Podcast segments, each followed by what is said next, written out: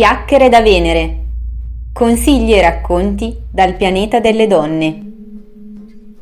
Buongiorno a tutte le donne in ascolto. Come sempre trasmettiamo da Venere, oggi però non sono la sola a darvi il benvenuto perché si tratta davvero di una chiacchierata a due voci e quindi sarà un po' più varia del solito.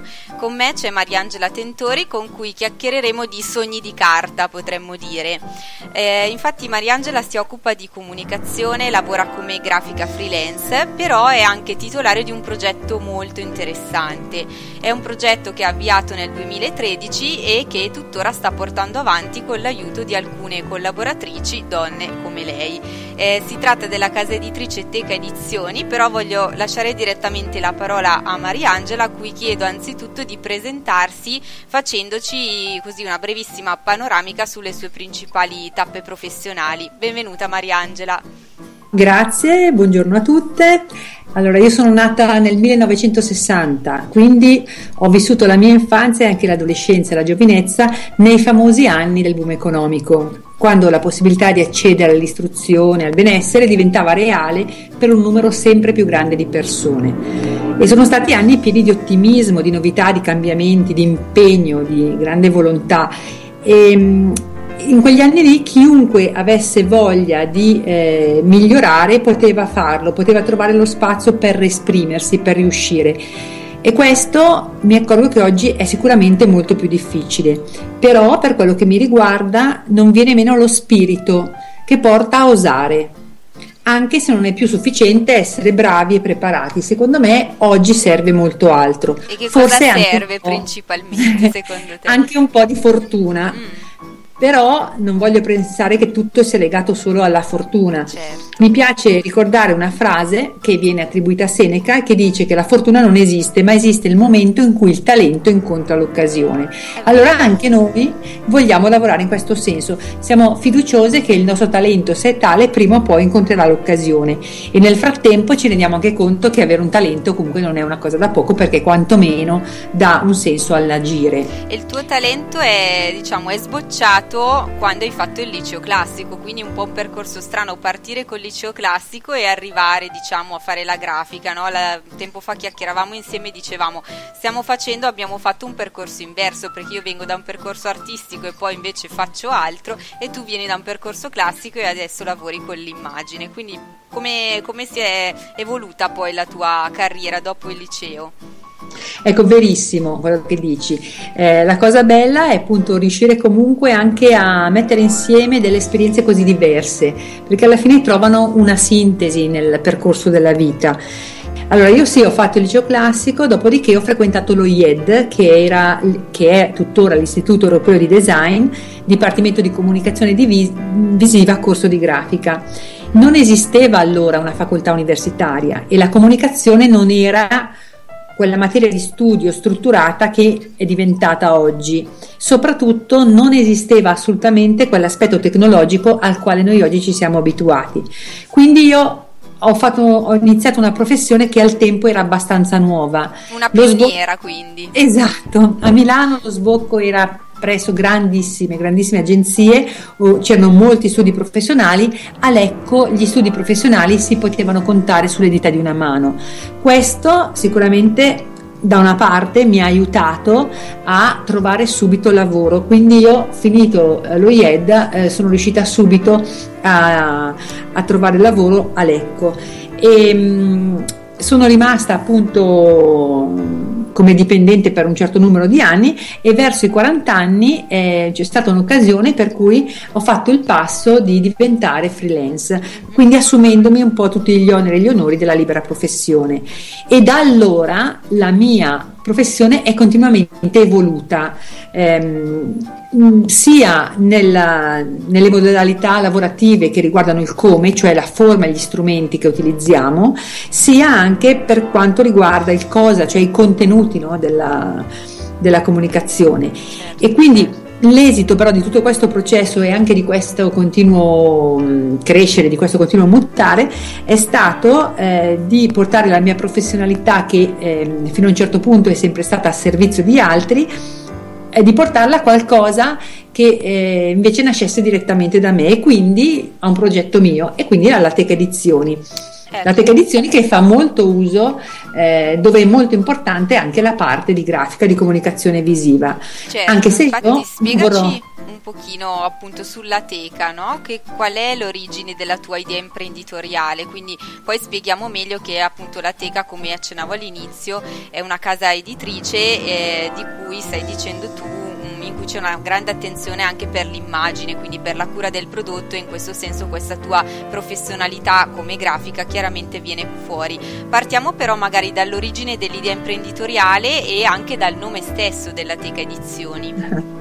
Allora, per quanto riguarda l'origine dell'idea imprenditoriale, quando cerco di fare silenzio dentro di me, di capire, no, come cosa è avvenuto, mi viene chiaro un processo che voglio condividere con voi per sapere se qualcun altro lo riconosce come reale, no, per sé.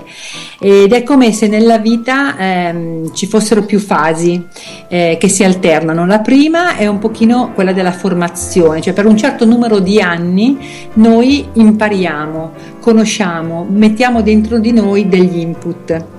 Poi da un certo punto in poi ci è data la possibilità di sperimentare quello che abbiamo imparato, e quindi è come se noi ci giocassimo tutto quello che abbiamo imparato e lo verificassimo, naturalmente in un processo dinamico, cioè di imparare non si finisce mai, di verificare non si finisce mai.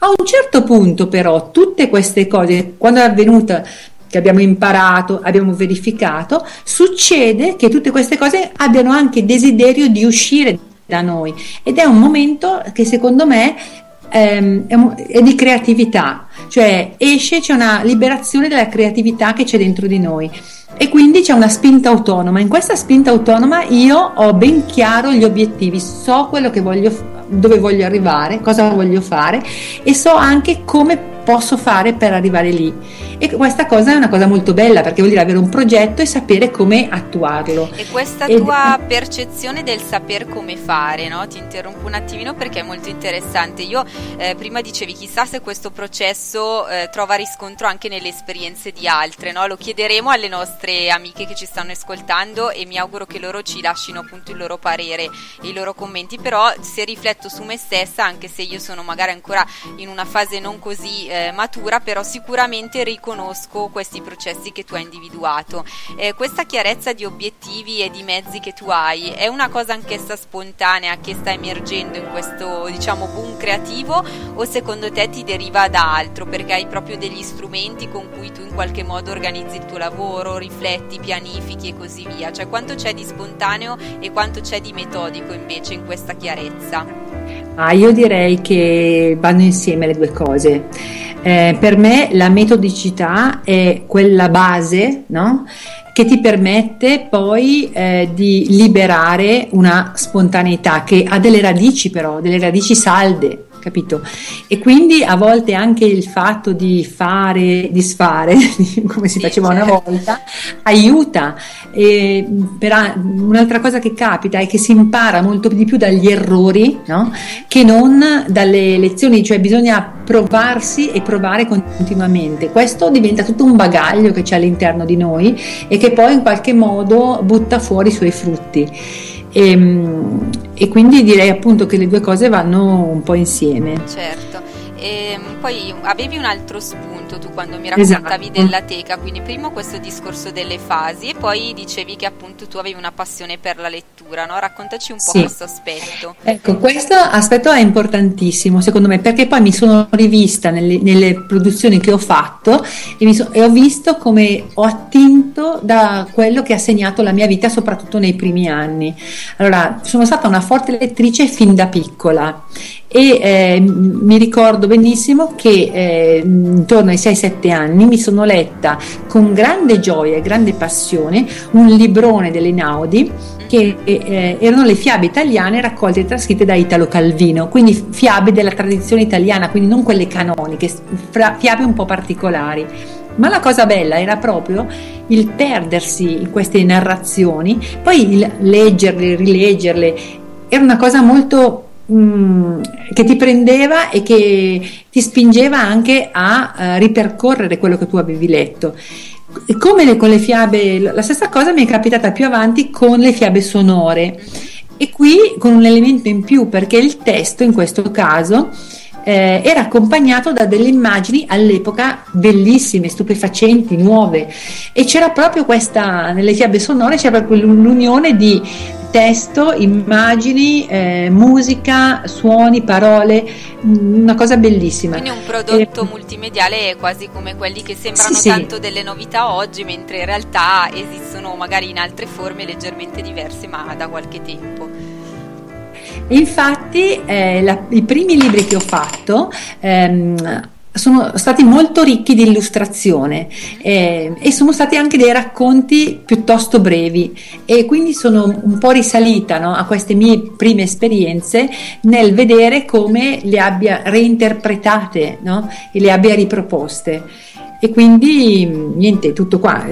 Penso che l'idea imprenditoriale è qualcosa che in realtà ha messo le radici dentro di me piano piano nel tempo, e poi appunto in questo momento poi è uscita. Ma certo, ha tirato fuori una serie di spunti che fanno parte del tuo vissuto.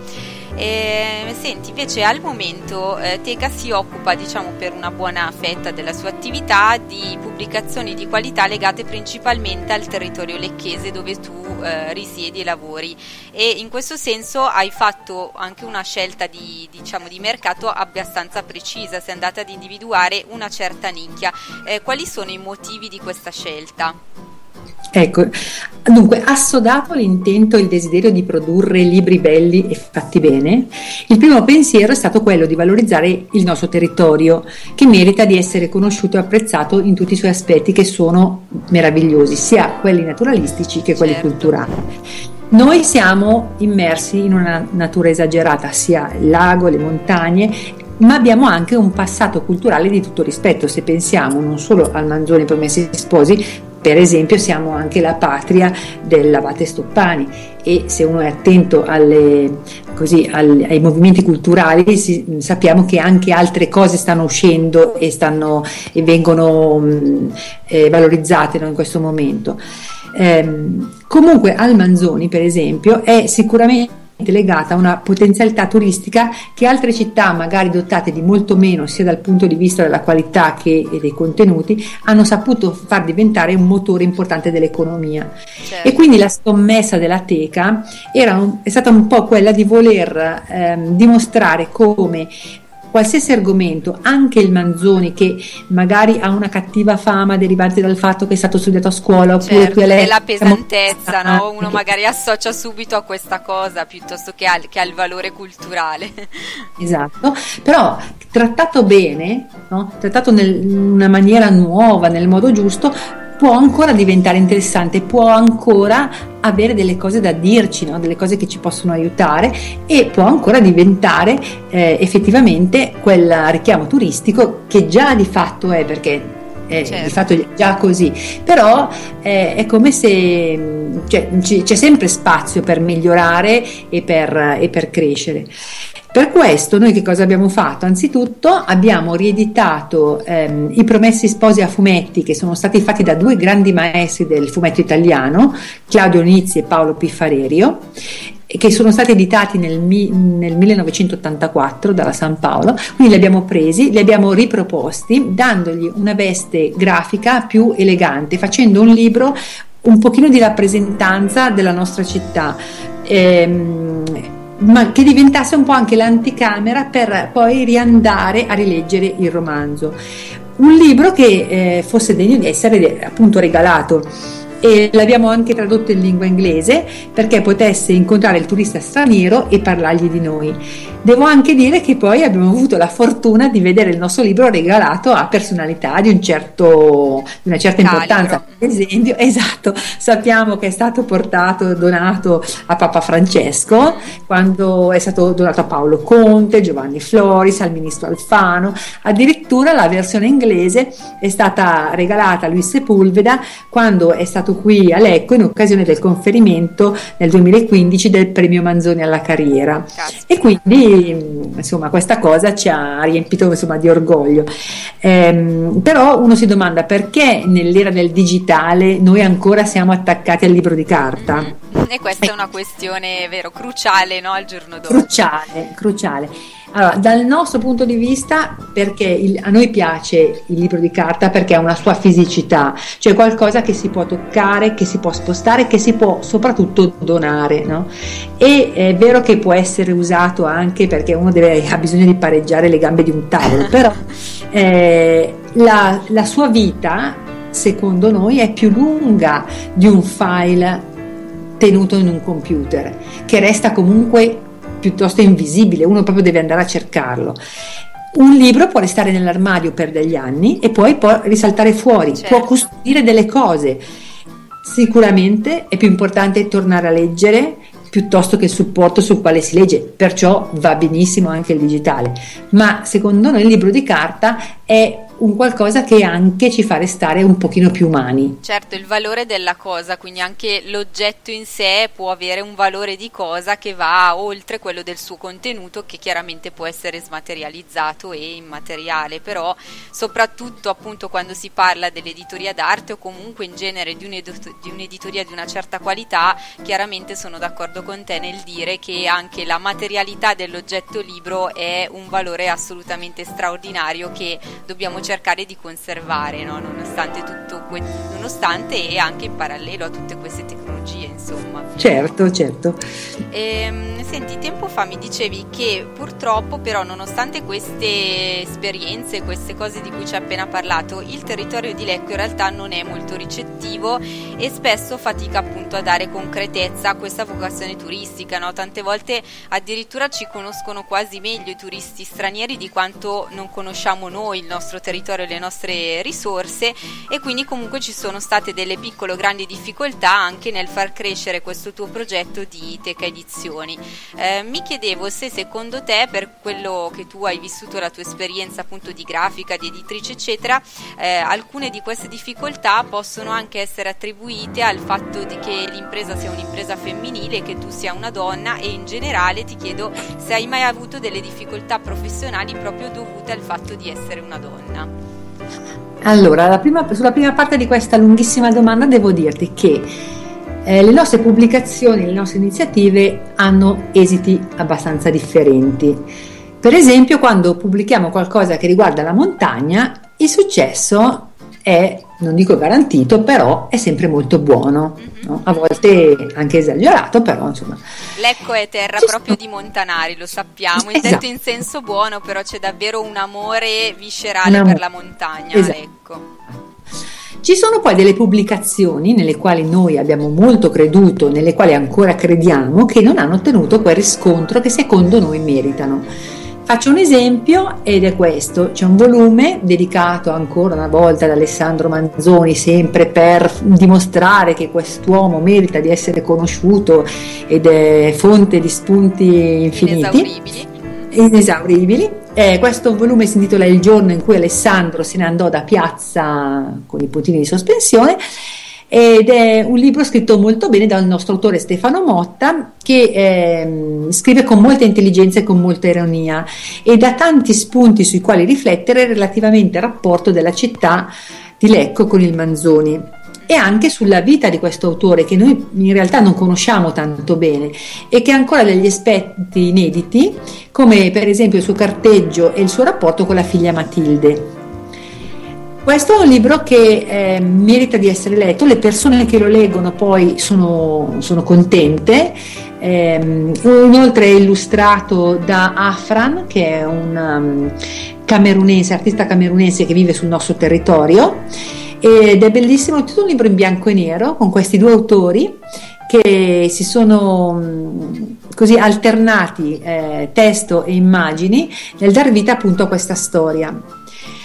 Devo dire poi che un'altra strada che abbiamo tentato è stata appunto quella di far sposare alle aziende la promozione del territorio tramite uno strumento culturale come il libro, però abbiamo trovato abbastanza difficoltà. Ci sono stati dei momenti in cui questo avveniva, cioè era una cosa abbastanza normale e avveniva con un grandissimo impiego di risorse economiche. Io credo che ciascuno di noi in biblioteca, nella sua biblioteca di casa, ha almeno un volume sul territorio regalato da una banca. Certo, sì, sì, sì, ricordo bene, io stessa ne ho diversi. Ecco, oggi questo tipo di operazione per TEKA è stato possibile solamente in casi veramente sporadici. Quindi noi ci facciamo degli interrogativi e continuiamo a lavorare su questi interrogativi. La domanda è: noi possiamo migliorare le nostre proposte? Oppure dobbiamo migliorare la nostra capacità di proposta? Oppure non è più il momento perché avvenga questo tipo di proposta? Oppure, e questa è l'ultima cosa sulla quale di più ci stiamo impegnando, bisogna avere molta pazienza e continuare, perché è come se ci fosse bisogno di un tempo di accreditamento, cioè noi dobbiamo conquistarci una buona opinione, cioè il fatto di essere riconosciuti come un soggetto valido, capace di realizzare delle pubblicazioni significative di valore. Certo, no? Come un periodo di incubazione, insomma, in cui si instaura pian piano la fiducia con chi poi sarà il nostro cliente o comunque il nostro lettore e così via. Esatto, il nostro fruitore, no? Questa cosa l'ho sentita dire anche da personaggi arrivati. Quando è stata qui Dacia Maraini, ha raccontato la stessa cosa. All'inizio nessuno la voleva pubblicare, nessuno l'ascoltava, non lo so, è una scommessa, vediamo, il tempo dirà, sarà giudice, come certo. Si dice. Invece per quanto riguarda la seconda parte della tua domanda, quello appunto sul fatto che l'essere donna possa aver portato delle difficoltà professionali, è una domanda alla quale sinceramente non so rispondere. Io non voglio credere che oggi il fatto di essere donna possa essere penalizzante, cioè dico, ma se ci fosse stato un uomo al mio posto o al nostro posto con le stesse capacità, con le stesse che avesse fatto le stesse cose, avrebbe avuto più successo, potrebbe avere più successo? Se così fosse sarebbe veramente una cosa triste, quindi non pensiamolo. Pensiamo che se ci sono delle difficoltà, queste sono legate alla persona, indipendentemente dal fatto che sia uomo o donna. Però devo aggiungere una mia riflessione, cioè dal punto di vista lavorativo mi accorgo che le donne spesso non ricoprono dei ruoli di primo piano, perché la maggior parte dell'energia a disposizione viene richiesta dall'attività di cura della famiglia, che la donna fa volentieri. In questa attività la donna si sente realizzata. Chiaro però che uno non ha delle energie infinite, cioè, quindi sono delle scelte talvolta anche molto nette. Nel momento in cui però una donna percepisse di rinunciare a una parte importante di sé, a anni di studio e di preparazione, allora mi sembra che la donna va a perdere qualche cosa, no? E quindi si aprono dei dibattiti in questo senso, dei conflitti anche personali, oltre che dei dibattiti a livello culturale, proprio anche delle riflessioni che forse toccano tante di noi in un senso o nell'altro, anche perché come cambiare questa situazione? E guardando però alla realtà che c'è intorno a me, mi sento di poter dire che vedo la presenza di donne sempre di più, per esempio nelle istituzioni pubbliche, dove danno generalmente prova di una qualità alta, ma restano secondo me meno presenti nelle posizioni dirigenziali, nelle imprese, nelle aziende. Io li faccio ancora un po' fatica a vedere. Ci sono, assolutamente ci sono, ma non sono tantissime. Sì, forse diventa ancora più complicato l'elemento della conciliazione tra la dimensione professionale e quella personale o familiare, probabilmente. E niente, invece per tornare a te, chiudiamo la nostra intervista con qualche sogno nel cassetto. Se puoi svelarci in anteprima qualche progetto imminente o qualcosa che ci dobbiamo aspettare a breve dalla TEKA. Allora, i progetti nel cassetto non sono pochi. Qualcuno appunto lo progettiamo, è già sta già nascendo, diciamo, altri sicuramente verranno cammin facendo, di cui ancora non sappiamo, non conosciamo l'esistenza, ma siamo sicuri che nel corso dell'anno arriveranno. Comunque abbiamo già predisposto la TEKA Agenda del 2018 che parlerà di donne. Fantastico, quindi Chiacchiere sposerà il progetto sicuramente.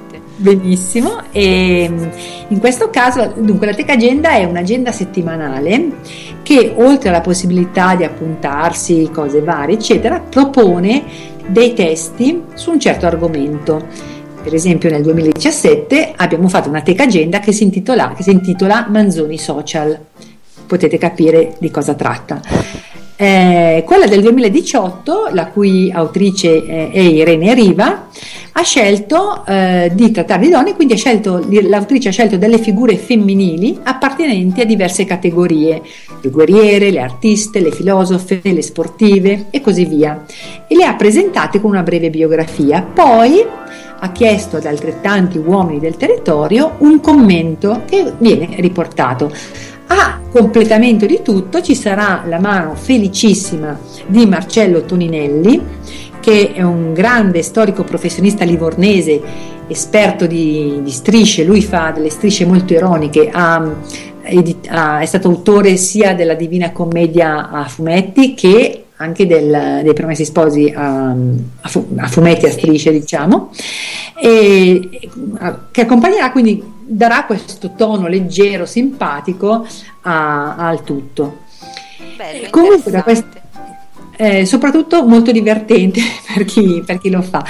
Devo dire che da questa agenda, vedendo queste figure, queste donne, emerge sicuramente che la donna ha fatto un cammino lungo, lento e faticoso per essere riconosciuta come persona di uguale dignità, diritti e doveri.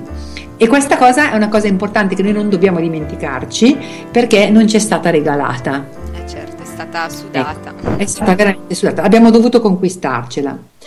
Poi in tempi brevi uscirà Sibyl, che è il nostro primo romanzo, che è più di un giallo, autore sempre Stefano Motta, e diciamo che non è legato al territorio, perché questo romanzo ha come interpreti, diciamo come protagonisti, Sherlock Holmes e Dorian Gray, però l'autore effettivamente è del territorio. E cosa succede? Sia questi due, Sherlock Holmes e Dorian Gray, sono nati entrambi a Londra nel 1889 dalle penne rispettivamente di Conan Doyle e di Oscar Wilde, ed è quindi presumibile che, se fossero state delle persone in carne ed ossa, si sarebbero sicuramente incontrate sulle strade di Londra. Quindi il nostro autore, facendo una finzione letteraria, diciamo ad hoc, immagina che queste due le loro vite si incrociano proprio riguardo, hanno in comune la figura di Sibyl, che è appunto la donna che dà il titolo al libro. È un libro letterariamente colto e anche una bella trama. Tra l'altro l'autore si mette nei panni di Watson, quindi ci sembra di tornare proprio ai tempi di Conan Doyle, ed è un libro che noi stiamo amando e speriamo che incontri il favore del pubblico, almeno di quello che ama il giallo, la letteratura e naturalmente Sherlock Holmes. Infine un progetto bellissimo al quale tengo tantissimo, perché mette ancora al centro la figura del nostro Alessandro Manzoni. Avremmo pensato ci siamo inventati un diario dedicato ai ragazzi delle elementari e delle medie soprattutto, nel quale Alessandro Manzoni diventa il compagno dell'anno, per cui il titolo del diario sarà A Scuola con Ale. Bello, ogni mese verrà dedicato ad una materia, dove però andremo a scoprire il rapporto tra Manzoni e questa materia, no? Per cui ci sarà Ale e la matematica, Ale e le scienze, Ale e italiano, ecco. Tra l'altro anche qui avremo l'intervento di Marcello Toninelli, che si è creato un fantastico Alessandro Manzoni bambino, paffotello, però vestito un po' all'antica. Sono curiosissima di vederlo. Che ha un amico che è un bruco, perché ai tempi di Manzoni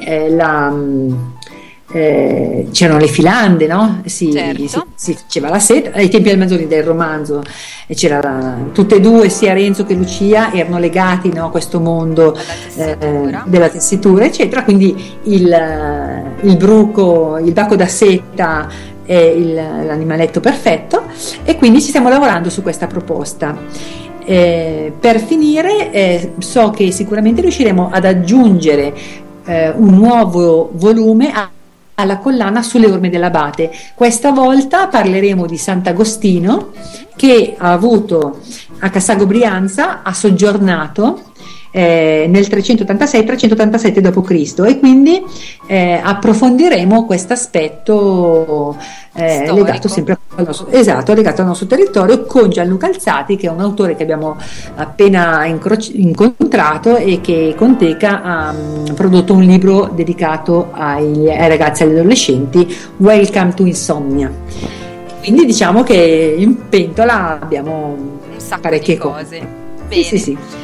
Bene, allora io ti ringrazio per aver condiviso con noi tutto questo entusiasmo e le notizie di tutti questi progetti, e mi auguro che da questa chiacchierata possiamo aver trovato il modo di incuriosire le ragazze che ci stanno ascoltando nel visitare i siti, il tuo personale piuttosto che quello della TEKA eccetera. Quindi lascio a te l'ultima parola per salutare e per ricordare anche alle nostre ascoltatrici i tuoi eventuali ricapiti, quindi le pagine Facebook, i portali, insomma tutti i luoghi e i modi in cui possono rintracciarti. Prego, ti lascio la parola. Grazie, allora io ringrazio chiunque sia arrivato in fondo a questa nostra bellissima chiacchierata. La TEKA Edizioni è presente sul web con il sito che naturalmente è www.tekaedizioni.it, lo stesso ha una pagina Facebook, mentre l'attività di grafica e web designer compare sotto pagina Facebook e anche come sito come Mariangela Tentori. Io sono assolutamente dalla parte di tutte le donne, faccio il tifo per ciascuna di noi e spero che ciascuna di noi possa trovare una sua dimensione in cui poter dare il meglio di sé e avere sempre tanta soddisfazione, che poi magari viene raggiunta con una certa fatica, ma insomma sappiamo che possiamo contare, insomma, l'una sull'altra, ecco, questa è una cosa che mi sembra di poter dire. Grazie, allora Mariangela, ti ringrazio di nuovo e niente, ti saluto e saluto anche le nostre ragazze, ci sentiamo alla prossima puntata. Ok, grazie mille, ciao. Beh, che dire, la puntata di oggi è stata davvero una bella chiacchierata a due voci. Adesso però noi non vediamo l'ora di sentire la vostra, quindi vi invito come sempre a lasciare i vostri commenti sotto questo episodio, che sia sulla pagina Facebook, sul canale Spreaker oppure sul canale iTunes, dove vi ricordo di lasciare le vostre stelline di recensione e magari anche un commento, in modo che possa essere utile alle altre persone che cercano il podcast per capire se quello che noi raccontiamo fa il caso loro. Grazie a tutte e ci sentiamo alla prossima puntata. Ricordatevi di condividere e su Venere c'è posto per tutte, quindi chiacchierate, chiacchierate, chiacchierate.